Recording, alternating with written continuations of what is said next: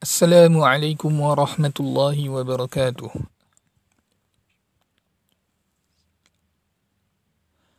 الحمد لله الحمد لله الذي خلق الإنسان في أحسن تقويم وأمرنا بالتقوى والخلق الكريم وأشهد أن لا إله إلا الله وحده لا شريك له وأشهد أن سيدنا محمدا عبده ورسوله. اللهم صل وسلم على سيدنا محمد وعلى آله وصحبه أجمعين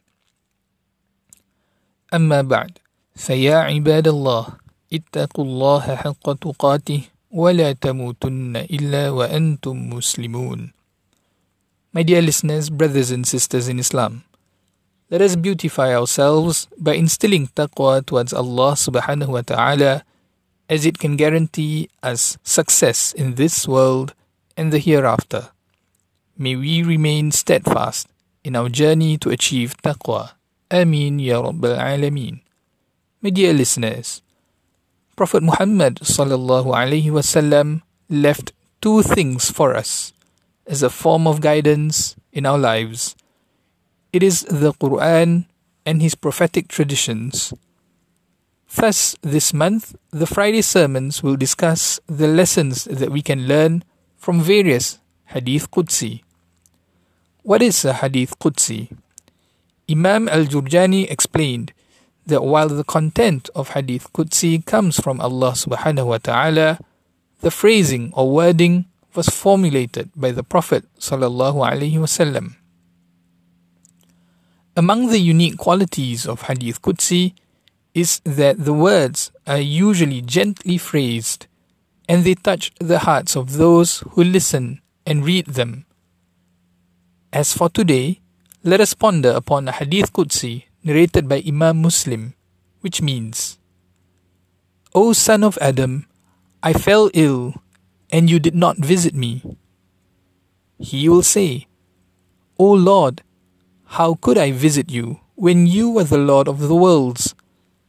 He will say, Did you not know that my servant so and so had fallen ill, and you did not visit him? Did you not know that had you visited him, you would have found me with him? Such is the figurative language that Allah subhanahu wa ta'ala spoke through Prophet Muhammad sallallahu alaihi wasallam.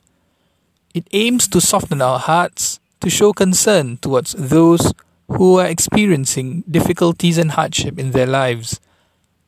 We are therefore encouraged to spare no effort in helping and offering solutions to those in need.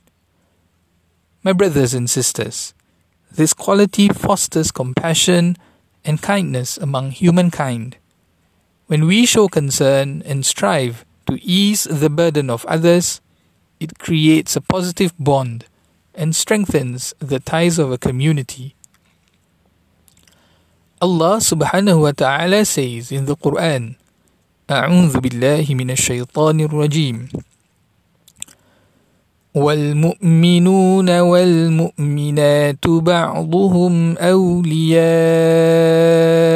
بعض يأمرون بالمعروف وينهون عن المنكر ويقيمون الصلاة ويقيمون الصلاة ويؤتون الزكاة ويطيعون الله ورسوله. أولئك سيرحمهم الله. إن الله عزيز حكيم صدق الله العظيم which means the believing men and believing women are allies of one another. They enjoy what is right and forbid what is wrong, and establish prayer and give zakat and obey Allah and His Messenger. Those whom Allah will have mercy upon them. Indeed, Allah is exalted in might and wise. Surah At-Tawbah, verse 71.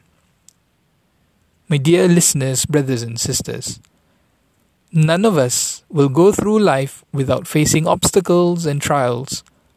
While some are being tested with sickness, others are facing difficulties in their career, business, and wealth, and some are dealing with family problems and disputes.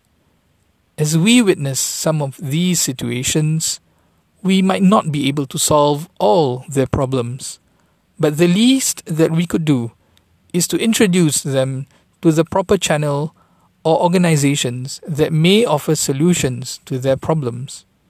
We should show concern for their plight. Brothers and sisters, these are the qualities that we must inculcate in ourselves. While showing concern for the plight of others, let us also not forget to care for our own parents. Be gracious to them as how they have cared for us when we were young. Indeed, Allah subhanahu wa ta'ala is merciful towards His servants who care for others and fulfill the needs of their family members and relatives Let us continue to strive and pray that Allah subhanahu wa ta'ala protects us and grants peace and tranquility in our lives, both in this world and the hereafter. Ameen, Ya Rabbal Alameen. أقول قولي هذا وأستغفر الله العظيم لي ولكم فاستغفروه إنه هو الغفور الرحيم السلام عليكم ورحمة الله وبركاته